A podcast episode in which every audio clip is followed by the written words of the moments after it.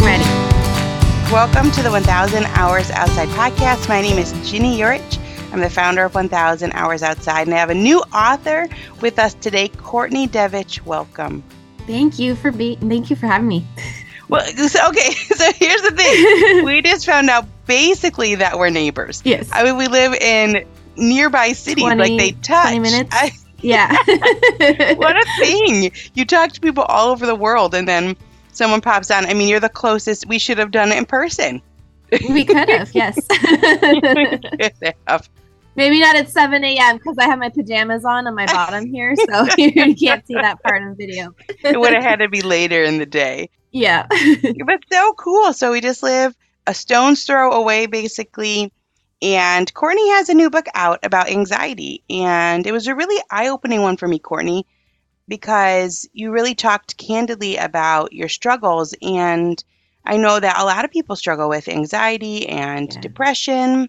And I see it a lot in our Facebook group where people are talking about how they want to get outside, but they're very afraid. They're very afraid of different types of things, snakes, bugs, mm-hmm. and sometimes they're nervous about strangers and all of these different things. So it comes up fairly regularly where people feel a little frozen and they Mhm. want to live differently, but they feel very stuck. And so you basically wrote a book about that. It's called Mama's Got Anxiety, but it's not going to steal her joy.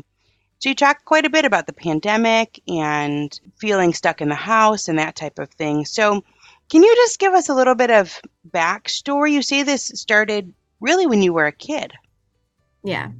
Um, yeah. So I would say that I struggled with anxiety as a child, um, just things that probably shouldn't have been fearful as a child. Um, I would lay awake all night long, just filled with worry before school would start, or if I had something big coming up, like a test or, you know, basketball tryouts. Um, I was afraid to sleep downstairs by myself. So I'd be going upstairs to my younger sister's bedroom um, just very obsessed and worried about the future, like especially about like college and career choices and marriage and children. And I'm like, I'm, you know, 12 years old. I shouldn't be thinking about these things. So I'd say it was very present as a child, um, but I wasn't formally diagnosed until I was 19 years old um, and then put on medication after that. That was just like, you know, the stress over college and work and all of those things. Then enter motherhood um, motherhood i would say really really heightened my anxiety. Um, my my first son was born four weeks premature so things like feeding and getting his weight up he had jaundice like it just was very stressful. And then every pregnancy i've had i'm just had baby number three here three months ago. Um, so every pregnancy i've had after him just that anxiety of am i going to have another preemie baby um you know and then we obviously all moms worry about things like sids and are they eating enough? Um especially you know if they're nursing or um are they gaining enough weight? Is the swaddle tight enough? Just all those worries. But i'd say that when it becomes just the normal motherhood worries and then it becomes like an anxiety disorder is just that persistent overwhelm worry that does not go away and it's affecting your everyday life um, where the back- backstory of the book kind of came from was that I became a stay at home mom at the start of the pandemic. Um, decided I could not put my babies in daycare at that time. Just didn't know what was you know happening. The whole world was shutting down, um, and my anxiety just kept progressively getting worse the more and more I stayed within the four walls of this home, and it was stealing my joy of motherhood. I became a stay home mom, wasn't able to go outside, wasn't able to enjoy these years with my littles. And then it just like the fear of everything else that was outside these walls. Like, you know, there was all kinds of other stuff going on in 2020. I just became like, I just want to stay in my home, home forever. I'm not sending these kids to school. There's going to be a school shooting there. Like, just all the other worries and fears of the world kind of just come crippling down on me. So I started writing a book, and the book um, doesn't touch like not everything is about the pandemic, obviously. like it is just about motherhood anxiety, those worries that we have as moms, and just kind of, you know, the pandemic fed it. And I Yeah. came out of the pandemic through the writing of this book. Yeah. Do you find that when you talk, a lot of people, there's a lot of moms that write to you, maybe personally or privately, to talk about similar things?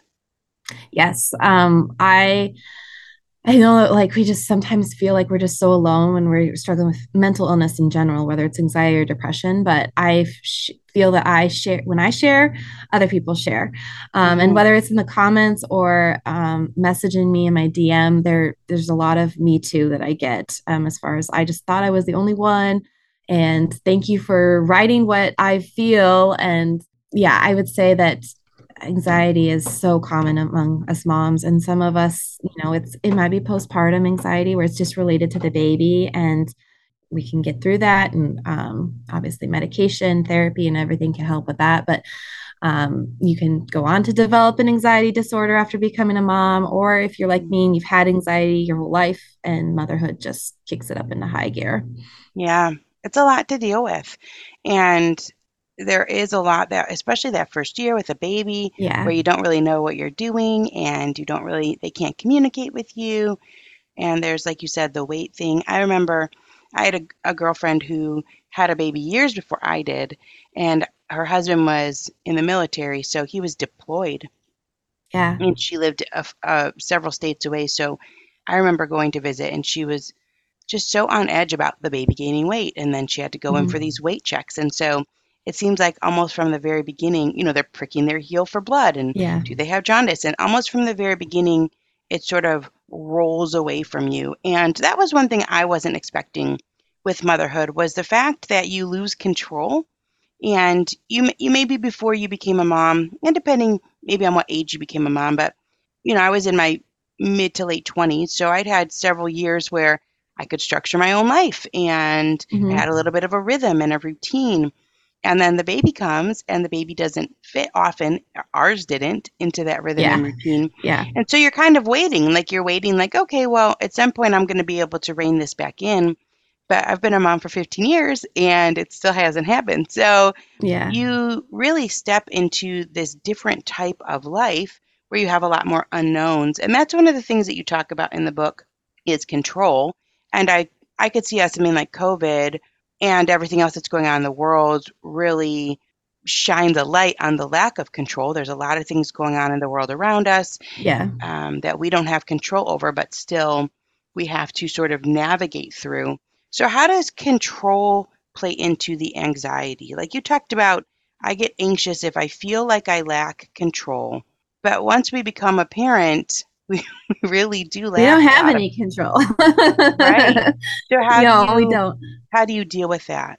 Um i think it just kind of so it's really like you have to come think about what is the fear uh, that i'm facing or that i think i'm facing that's making me feel like i need to control that um and coming back to like is it a rational thing or is it an irrational thing? So for me like i have to like control bills and manage the money. My husband does not know how to get into the bank account. Like literally, if I die, he doesn't know what to do.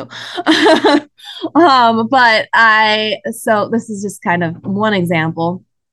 So I have to like, you know, manage the bills and pay them because if we don't, we'll, you know, the water will get shut off or the electricity. Is that like really a rational thing that I need to cling on to so hard for dear life?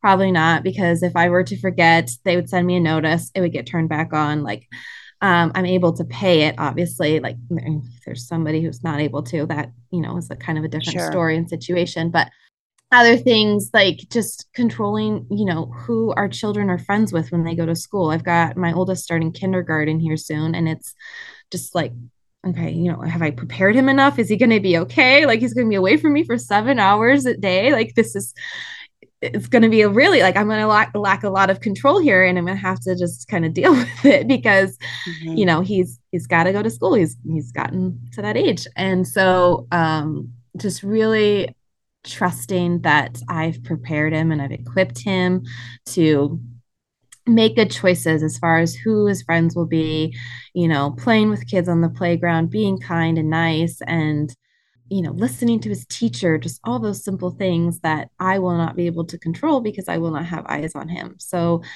just as moms, just not, you know, learning to just surrender our children and just trusting that we've equipped them and that everything's going to be okay because we can't control them forever especially you know moms are got kids going to college here soon and they're going to mm-hmm. leave their little nest and we just got to trust that we've done what we can and mm-hmm. hand it over to God.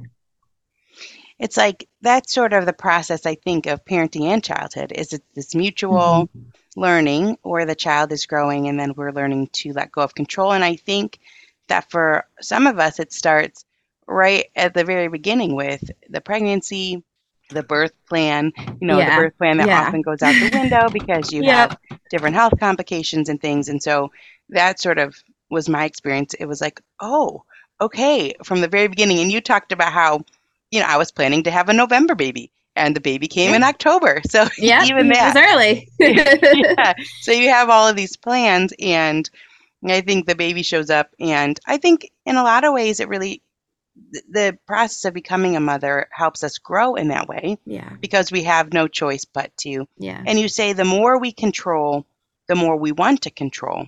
Mm-hmm. So that was an interesting statement because it made me think about how if we have a bent toward that, we're trying to control, that actually maybe that might be the worst thing for us is that when we have the opportunity to control a lot of things, then we, we sort of become stuck there. It's like a vicious cycle. It just creates more anxiety because yeah. you you just need things the control. Yeah. Yeah, and so here's a situation where the kid comes and, uh, like you said, off they go, and this is a practice round, right? They go off to kindergarten. It's seven hours, mm-hmm. and you're practicing because, like you said, at some point it'll be college. And for some parents listening, they may already be there. They're already at the college spot.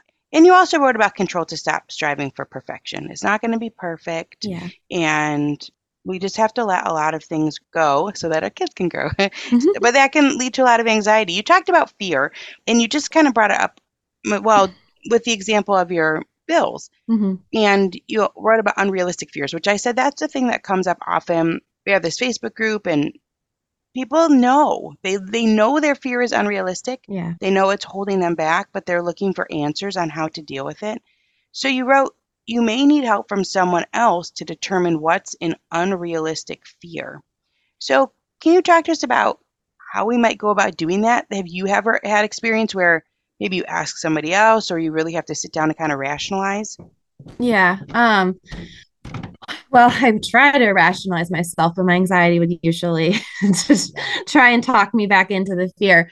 Uh, my husband is, a, you know, who I lean on the most, and trying to just talk to him. You know, I've got something that hmm. um, is making me obsessive and worried, um, and I'm not able to sleep. Well, I go to him and I talk to him, and he just kind of talks me down. I'm like, okay, is that really something that you should be worrying about at 1 a.m.? um, or is it really something that you should be afraid of? And so, just having somebody like whether it's your partner or um, a friend that you also know struggles with anxiety, or you know maybe it's a therapist. Um, mm-hmm. that is totally okay. I'm back in therapy right now. Um, postpartum emotions and mental health is real here. Um, so you know maybe it's just talking to just anybody about it and just you know talking to them like is is what I'm going through right now, what I'm thinking, my anxiety and how it's spiraling in my head, is that really rational or not? And they can, you know, talk you down from it and help you. Uh, it's kind of a little tricky because my husband also has anxiety. So sometimes it's mm. like, okay, you're going to talk me up and then I'm going to get you anxious as well. So, but most of the time, he's talking me a lot of times actually his anxiety is totally different than mine and that's what's really interesting about it is that it can manifest completely different with with everybody as far mm-hmm. as what what makes us afraid. Yeah. Yeah, so dealing with different fears. And then you talked about overthinking.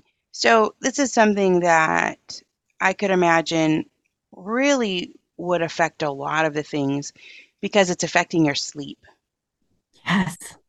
As you're looking at me sleep deprived here. well, and you have a three month old. So obviously you're, I know. you're sleep deprived because of that. But that would be a tricky thing that even if you don't have a baby, if you can't turn your mind off, then you're not sleeping. And then I would imagine that exacerbates all of the things. Yes. So, how have you dealt with the mind that runs at night? You can't sleep, your brain is spiraling, that type of thing? Um, I usually sometimes I have like a list going on next to me here on my nightstand because I mean, especially right now with launching a book, it's like all the to-do lists and everything. And then, you know, kindergarten, like, oh, did I get the copy of the birth certificate? So putting a pin in it, so to speak, um, and saving it for tomorrow or thinking about it tomorrow, like if it's a big decision that you've got that's coming up that's weighing on you, like school choices or whatever the decision may be. Um, I think that's one of the examples I use in the book of just, okay, I'm going to just think about this tomorrow. I'm going to put a pin in it and talk to my husband about it tomorrow. Um, another thing that I'll use is just like going to, I call it my happy place, just kind of taking my brain and putting it somewhere else, like totally mm. retreating from that thought, going to another place. And eventually, you know, I will, will fall asleep. I do prayer. I've done, um, I've tried meditation. I sometimes that's like meditation apps. Um, sometimes that can be a little, little weird to me. I don't know. sometimes it works for other people though. Um, um, I'm trying to think of other stuff um, that I've tried. It's just really about getting off the worry wheel and retreating from the thought and moving on to something else, mm-hmm. um, taking your mind elsewhere and shutting it down, basically. I have been looking for simple ways to form healthy habits and get the nutrients my body needs when my immune system feels unsupported. And that's why I decided to give AG1 a try. Not only does AG1 deliver my daily dose of vitamins, minerals, pre and probiotics, and more, but it's a powerful, healthy habit that's also powerfully simple. It's just one scoop mixed in water once a day, every day, and it makes me feel nourished and ready to face the day. As a parent, longevity is on my mind more than ever before. I want to make sure I'm taking really good care of myself so I can continue to show up for the moments that matter with my kids. Every day, AG1 helps me build long term health with daily nutrients that support brain, gut, and immune health. All it takes is one scoop a day, and I'm setting myself up for the long run. AG1 is a supplement I trust to provide the support my body needs daily, and that's why I'm excited to welcome them as a new partner. If you want to take ownership of your health, it starts with AG1. Try AG1 and get a free one year supply of vitamin D3K2 and five free AG1 travel packs with your first purchase exclusively at drinkag1.com slash 1000. That's drinkag1.com slash 1000. Check it out. Everyone wants to start their year off on the right foot, and for me, that means making sure I'm eating well and have enough energy to do everything I want to do. But I'm not going to run to the butcher every day to get a fresh cut of quality meat. That's why Good Chop is such a lifesaver for our family. Good Chop offers fully customizable boxes of high quality meat and seafood delivered to your door on your schedule. Their products are vacuum sealed and frozen at peak freshness, so you can stock your freezer and cook when you want. We had a somewhat last minute get together recently, and it was so incredibly convenient to just head to the freezer and pull out a couple bags of Good Chops hamburger patties to whip up some burgers quickly. They were so delicious. Besides being delicious, it's important to know it won't cost you a fortune either. Good Chops price per meal starts at just $3.74. Go to goodchop.com slash outside120 and use code outside120 to get $120 off across your first four boxes. That's code outside120 at goodchop.com slash outside120 for $120 off. goodchop.com slash outside120 code outside120. Yeah, I like the idea of taking your mind elsewhere. And I almost wonder if that might even work during the day too. Yes. You know, you talk about at night, this is one of the biggest times because nothing's going on and all of a sudden you're laying there with your thoughts. Yeah. And so it can be worse then. But even during the day, if you're feeling like, okay, well, maybe this is an unrealistic fear, but I really do want to go do this thing with my kids or I want to go to this place. I like the idea of your going to your happy place. I think it's hard to not think about something because then it just keeps popping in. But then yeah. if you choose to think about something else, then maybe that replaces that obsessive worry or whatever that you're thinking about that is scary. So you talk about that your happy place, which is really special, was at your grandparents' mm-hmm. house. That's where you go. Can you tell yeah. us about that? Yeah. My grandparents, um, oh, they just I have such a special place in my heart for them. Uh, my my papa died when I was 13, so I was pretty young and it was the first time I experienced some real grief. So my happy place is just uh, sitting in my grandparents' house. My papa just eating his his bacon, drinking his coffee, and um, reading the newspaper and my nana's at the the kitchen um, making breakfast or she's you know making me a chocolate malt which was kind of our thing she always liked to slurp the bottom of it out with her her straw so my nana died just a month after my first was born my first son. So um, they're both they're both in heaven right now but that's that's where my happy place is. And i just eventually just being there for a little while just kind of shuts down the the noise of my brain and the mm. calms my fears and puts me to sleep. Wow. What do you think it was about being there and just that simplicity? I think that as a child um my childhood was a little um I wouldn't say rough, but I, I my parents went through a divorce and uh, at a really tricky age. I was I was 14 mm. um, when they separated. So I think that just my grandparents' house was like just a safe place for me as a child. Yeah. Like I always just felt safe there. And so I think that that place specifically just doesn't, there's no fear in that place. Yeah. And I just feel safe and at home and comforted. Wow. Did they live close by? They're about an hour away. Yeah. Okay. I, I lived in Montana. So everything's kind oh. of more oh. spread out. That's where I'm from, yeah. even though I'm in Michigan now. Yeah. So an hour didn't feel super far if things are pretty spread apart. Yeah. You saw them pretty often. Yeah, yeah. Aw, if there's grandparents listening, it's such an interesting thought that your simple life could be so impactful for someone else down the road. Yeah. You yeah. know, you wonder if they could have ever thought, like, here I am doing my simple things. I'm having my coffee, I'm eating my bacon, yeah. I'm reading the paper. There's nothing extravagant or out of the ordinary about that, but here it is something that really helps you to get through this mm-hmm. mothering journey. So that's really beautiful and encouraging. Encouraging to try and have our homes be safe places for other people where they can come and just relax. Yeah. You even talk about the adult coloring books, which also have gotten really popular. Uh-huh. Yes, yes. Um, that was something I, I think I can't remember if I read about that or my therapist suggested it, and I was like, oh, I'll try that. Like, yeah.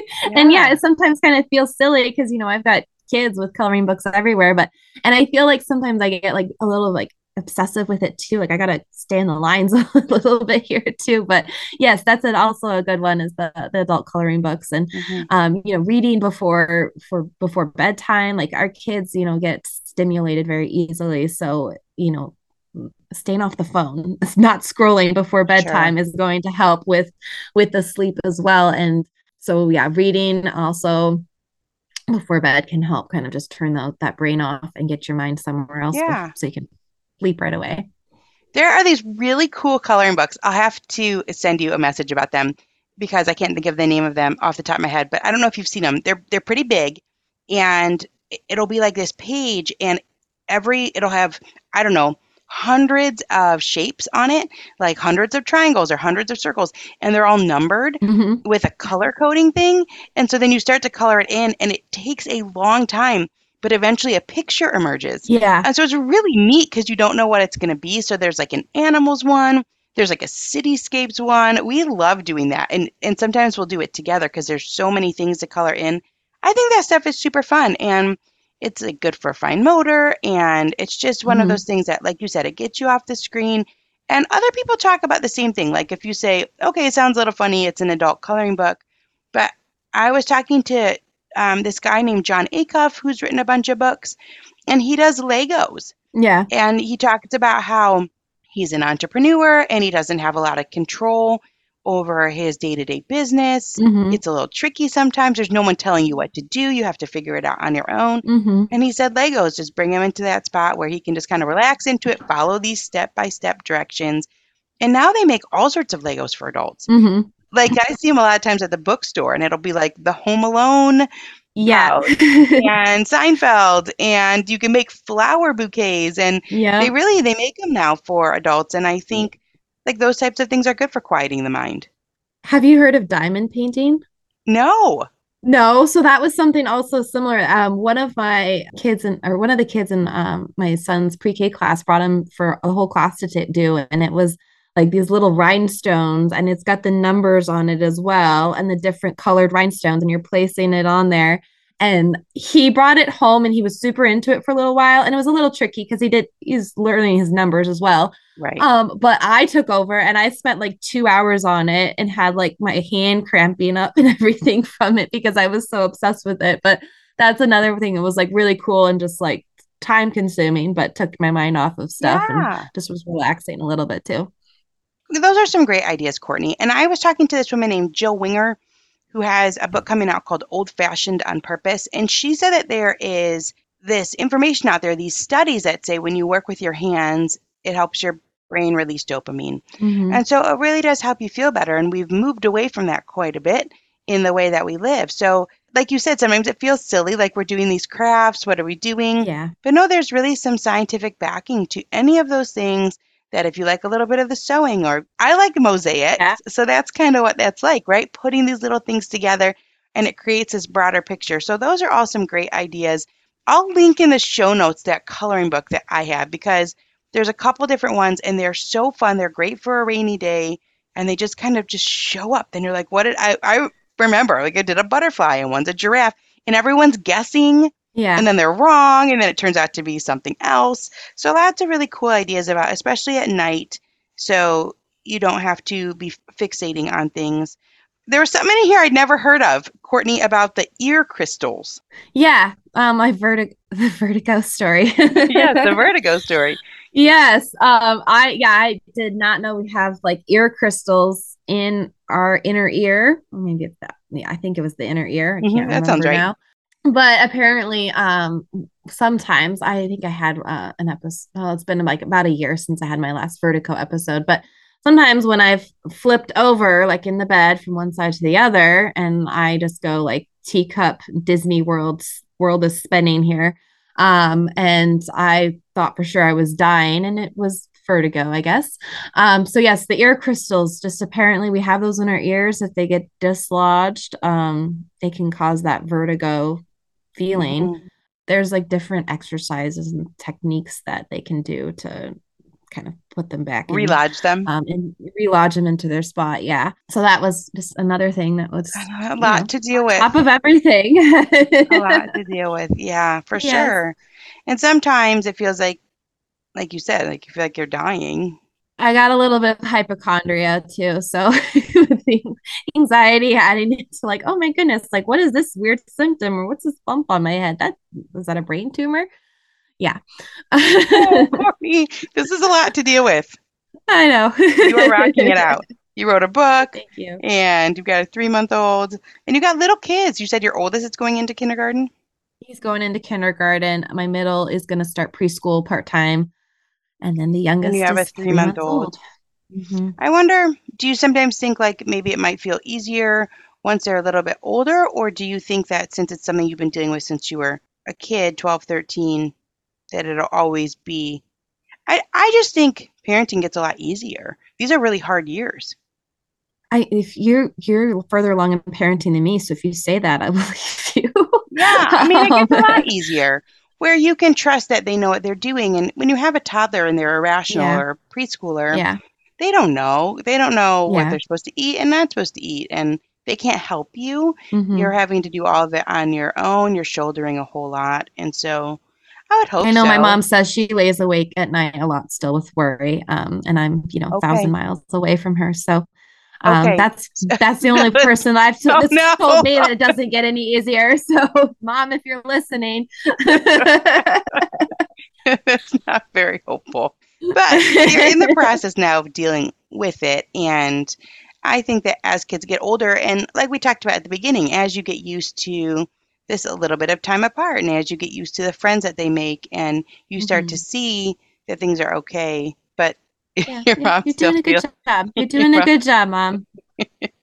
yeah, for sure. It, well, it has got to be tricky to be that far away from your adult kids and to have this 18 years where you kind of knew where they were and now you don't every single day. And Yeah. Yep. yeah, it's a tricky thing. It's like, what's the better, what's the better spot to be in? I don't know. Mhm. You had a story in here about a house fire. It was one of your biggest fears, Mhm. and then it happened a couple doors down. Can Yeah. you tell us about that? Yeah, so I'd say the the reason it was a big fear of mine, like it's not totally irrational. My house is a Cape Cod style, so my children's rooms are up on the top and my mm. master is on the main level. So it's kind of ever since we moved into this house was like, okay, what if I can't get up there to them? What if like the catwalk is on fire and I can't get in, you know, to the other person's room? So there was a, a house fire. It was um actually just like six months into COVID. Mm-hmm. Um, they're in 2020.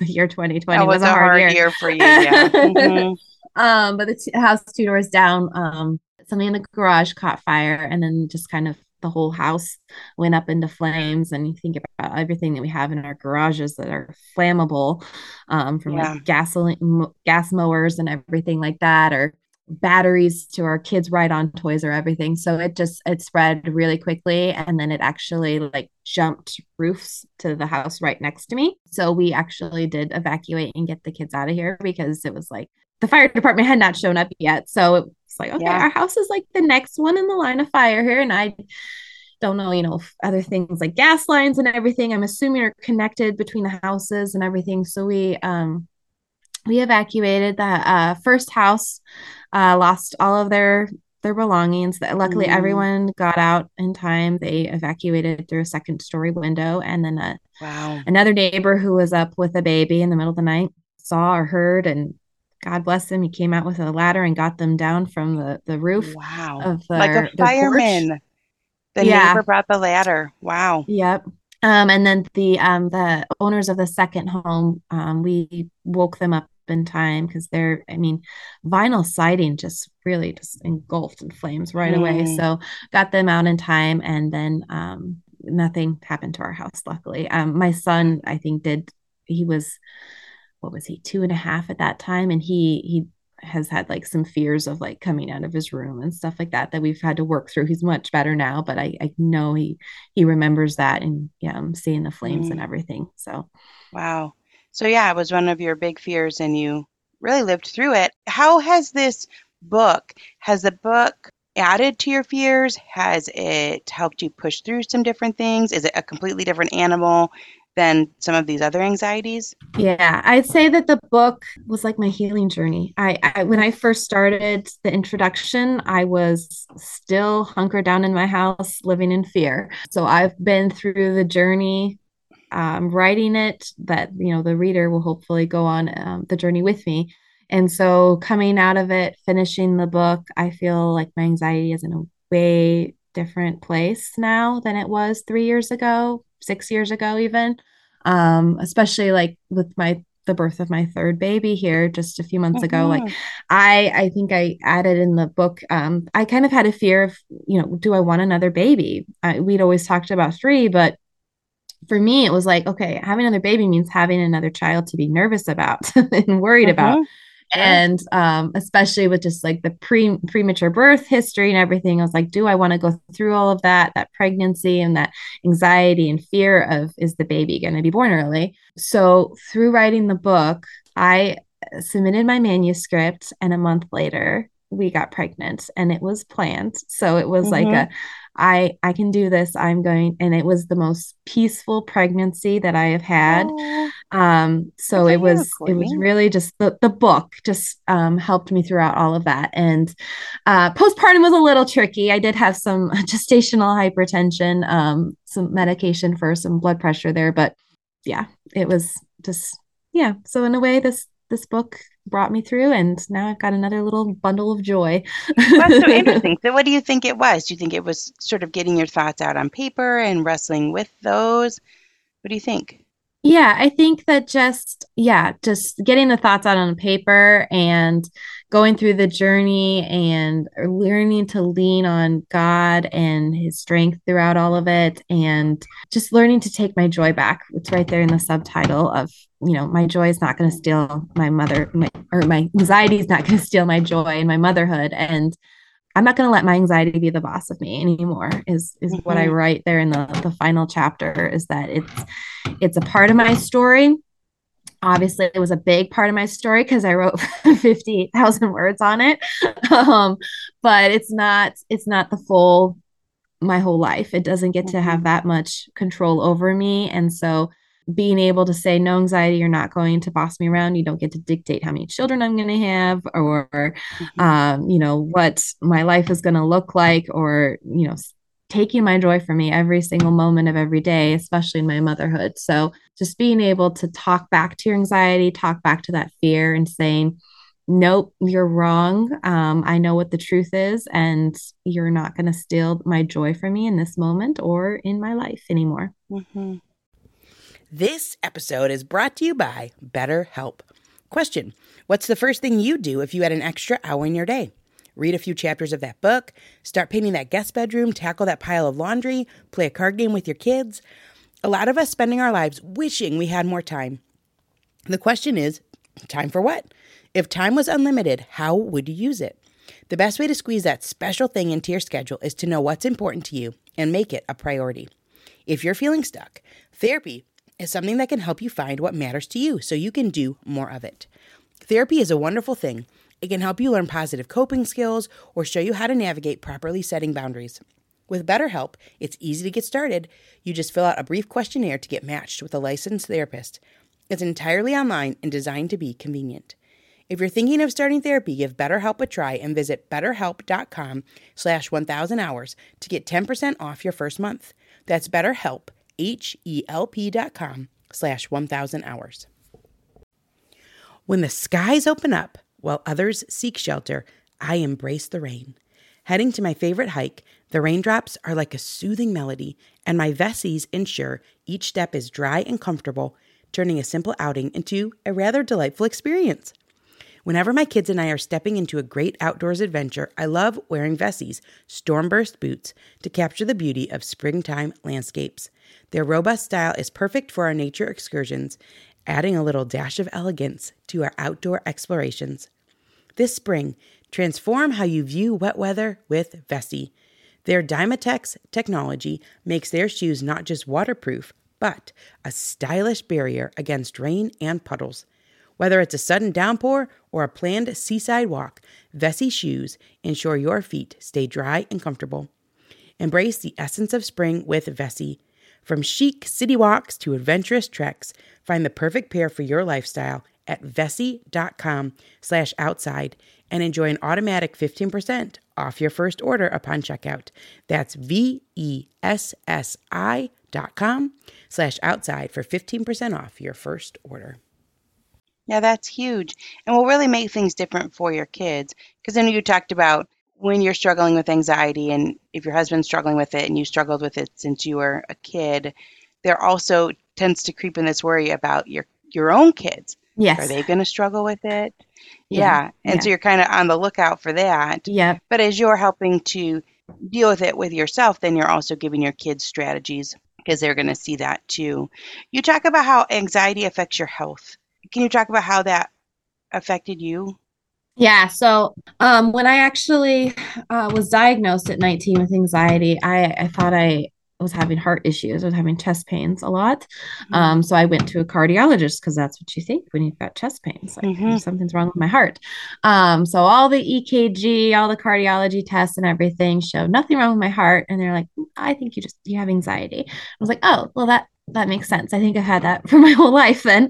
Um, mm-hmm. So the the chest pains um, is sometimes feeling shaky or nauseous, especially if it's like a panic attack where I'm what I'm going through.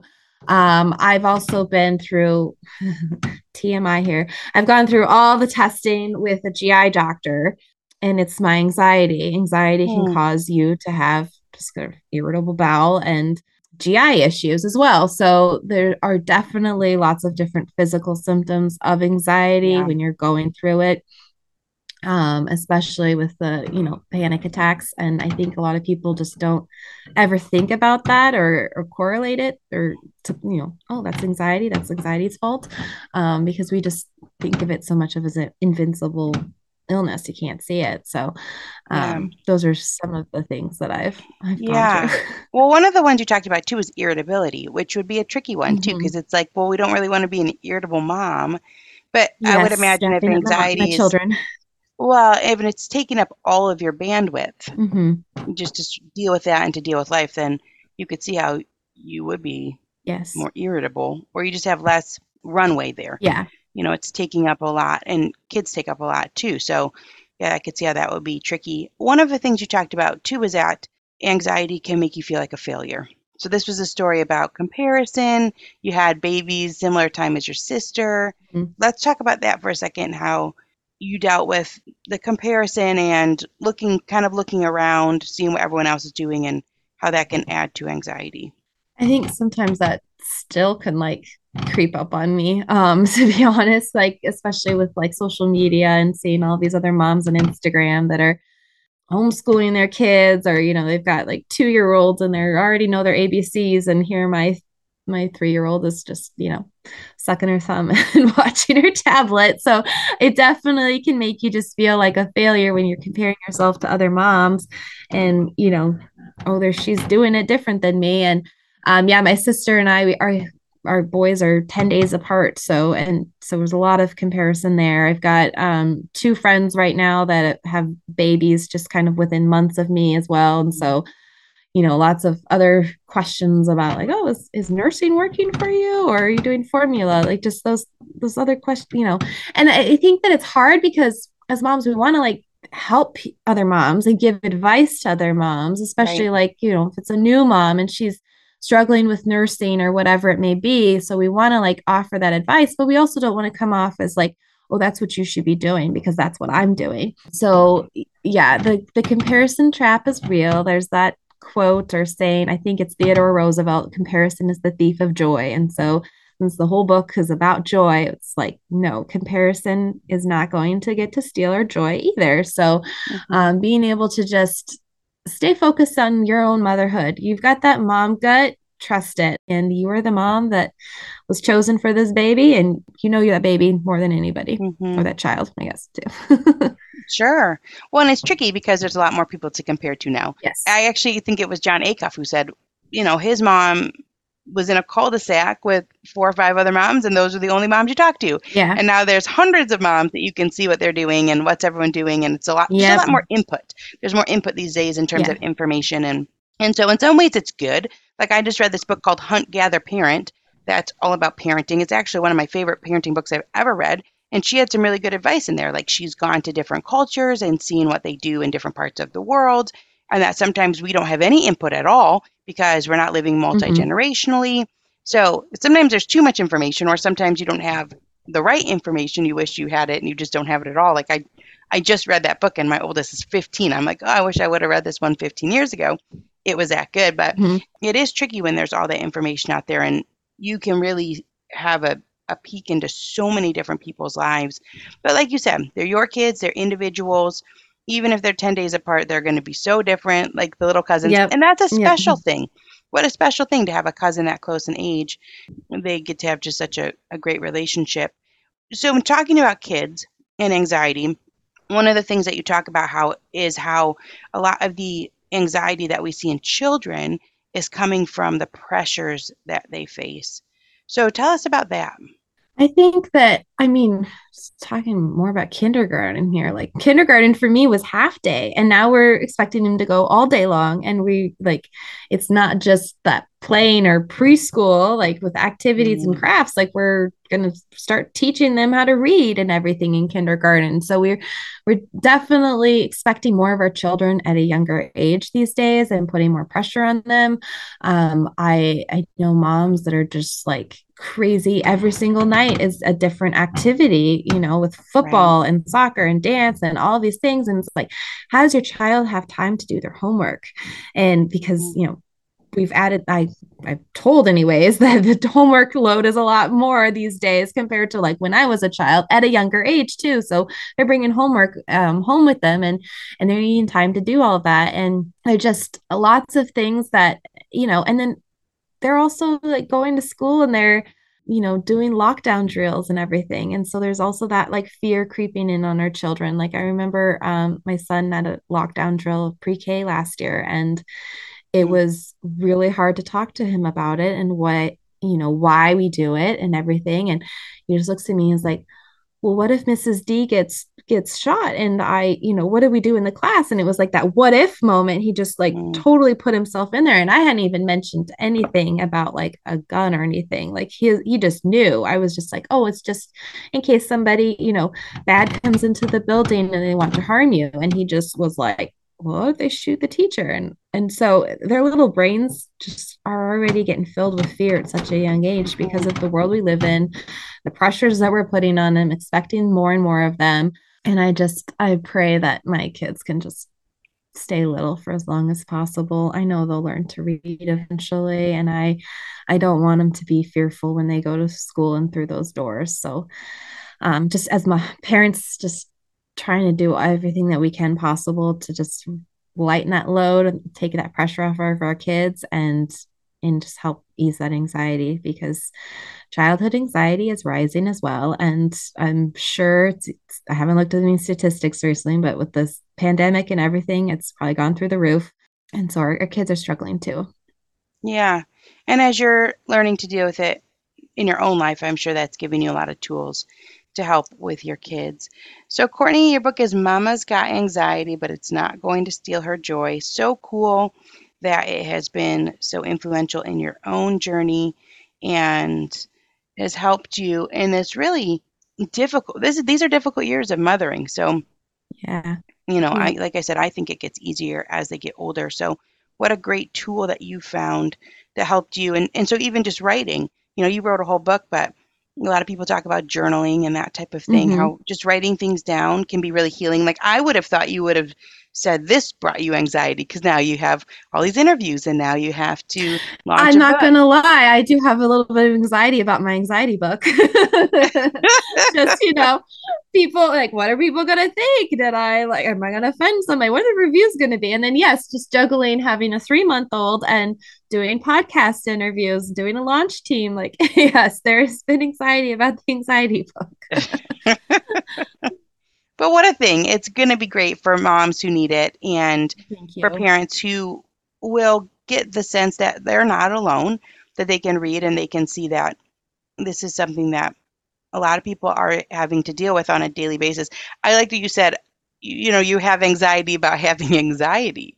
Sorry, because you just don't know what, what's going to come, or like it's a fear of the unknown, right? Like, oh, I don't yeah. know, yeah, yeah, or even just like, um, you know, like feeling claustrophobia and stuff like that like okay i don't want to like put myself in a position of or even like social anxiety like i don't want to go to that event or that party because i just feel like it would make me anxious or be socially awkward or i don't want to go to that big football game because that's just too big of a crowd. So it is kind of like you know avoiding things because oh that's going to make me anxious or you know having anxiety about having anxiety well, yeah, because you did talk about the social too. Yeah. I liked the story about when you were in a group and they did icebreaker questions. Yeah. Sometimes you're like, why, why are we still doing this? so they said, what's a fun thing in life you wish you would have done sooner? And then they're kind of like, well, that's kind of a depressing question. I don't know if I could have come up with an answer yeah, I'm like, oh, probably should have joined a group sooner and, and socialize and make more friends, but it just made me too anxious. So here I am now. right, right. I mean, I kind of think we do things on their own time. Like, yeah, you do it when you're supposed to do it. A fun thing in life you wish you would have done sooner. Like, that's super depressing. But then that was a story where you meet with this group and then you friended people on Facebook, and then your husband was like, no, no, it's too soon. too soon. It's too soon. You're gonna come off clingy. Sorry. Somebody friend me. so that's tricky hmm. too. That's a whole tricky part of navigating the social rules of social media. It didn't used to be like that, right? You have to figure out how to do yeah. it in life, and then you also have to figure out how to do it online. And as moms, like we don't have any time to socialize or make friends for ourselves, especially as stay-at-home moms. Like it's just lonely. So like the moment you interact with another adult, it's like, be my friend. you have to like taper it. Like you wait this many days. There's no rules about that. Yeah, there's no rules. It's tricky. We I used to do just a lot of things with other moms during the day, and I think that helped because it helps you to know that you can still have friends even when things are chaotic. Yeah. And that's really how it is. You can't finish a sentence and you're running from thing to thing or you don't show up. I mean, I think that would happen. hmm It's like a kid gets sick last minute or they threw up or they fell Oh, asleep yeah. at the wrong Yeah. time. And so you're having to deal with a lot of things. So, in a lot of ways, mothering really helps us grow. And it helps us grow because we have to deal with these things hmm and there's no way around it. And so, Yeah. yeah, there's lots of information here about social anxiety and feeling awkward and just stumbling through it and going anyway, being in the spot where you get asked a weird icebreaker question. So that's good advice, not turning things down because of fear. So, Courtney, way to go on a new book. Thank you.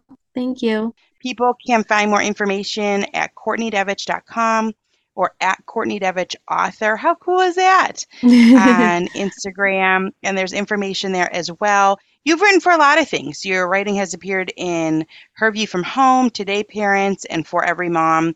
Have you always written mainly about anxiety? Um, no, I started um, just motherhood and faith, um, and then I started. I think it was um, depression was the first piece that I I opened up a little bit about my mental health history and everything, and and then just anxiety when it started hitting. Just started writing more and more about that. So um, mainly motherhood is is my my arena, but uh, I've got a special heart in my or a special place in my heart for the, the moms struggling with anxiety or depression for sure. Yeah. Yeah, well, that's awesome. People can find a lot of help there. Thank you. Courtney, we always end our podcast with the same question What's a favorite memory from your childhood that was outside? Oh, um, well, I was raised in Montana, so I would say um, probably at Yellowstone National Park um, with my family, um, Old Faithful, and just I I love I really miss the mountains. That's one thing about Michigan. I'm like, where are my mountains? Um, it was really hard for me moving here too because I didn't have like mountains to like navigate me like oh that mountain's north. Like now i'm like i have no idea where i'm going out here. Um so definitely just being at um yellowstone national park having picnic um as we're like driving through the park and uh, getting to see like the buffalo and all there's lots of uh, wildlife at that at, at Nash, uh, Yellowstone um, Yellowstone National Park, not the TV show, which I know a lot of people, when I say I'm from Montana, that's what everybody's mind goes to now is that TV show. So, Mhm. um, yes, fishing as well. Um, we did a lot of camping growing up. So I would Mm. say get to go camping and fishing with my, my dad and uh, my sister. So, yes. I love that. What a cool place to grow up. I've actually not been there, so it's on our list. Have you gotten to go back? Yes. Um, I went back last summer. Yes, we we try and um we drive it actually. It's 22 hours. Um, Wow. so that's that's tricky with kids, but it's way cheaper than flying. So we're gonna go back though. Um, we've got some air miles saved up, so we're gonna go back for Christmas and we'll fly this time. So yeah, it'll be really exciting because I haven't been home for for. Christmas in 12 years. So Oh, that's so special. Well, Courtney, Yeah. thank you for being here. Thank you for your time. I know you have a really busy week thank with you. book launch and your baby, and we are neighbors, so maybe we're going to run into each other, like at Meijer or something like that. That would be amazing. so, all the best to you on launching this book, and I know it's going to help so many moms. Thank you for being here. Thank you. Thank you for having me. Lynn, this time of year, parenting can be such a flusterclux. You've come to the right place. I'm Lynn Lyons, and I've been treating anxious families for over 30 years. I'm Lynn's sister in law and co host Robin Hudson. Join us for Flusterclux, a podcast for parents who worry. Wait, that's everybody. Yeah, these last few years have felt like one long anxiety attack for so many. Why do you think parents are always surprised that a podcast about anxiety relates to them, even if no one in their house has an anxiety disorder? Well, worry is human. Everyone does it, and anxiety shows up when we face uncertainty. All the parenting tips you've taught me have been essential. I love to break it down into skills we need to manage worry in our families. We've covered so many topics depression, burnout, meltdowns, perfectionism. Don't forget scary mothers in law. Right, but of course, that's not my mother in law, because that's my mother. and a listener. As a psychotherapist, I like to teach parents and kids how to respond to everyday moments in healthy ways. Managing anxiety really can be taught. It really can. And I'll even tell you what to say. We talk about serious stuff, but without being too serious. Anxiety wants everything serious. Anxiety doesn't stand a chance when we're laughing, even about the tough stuff.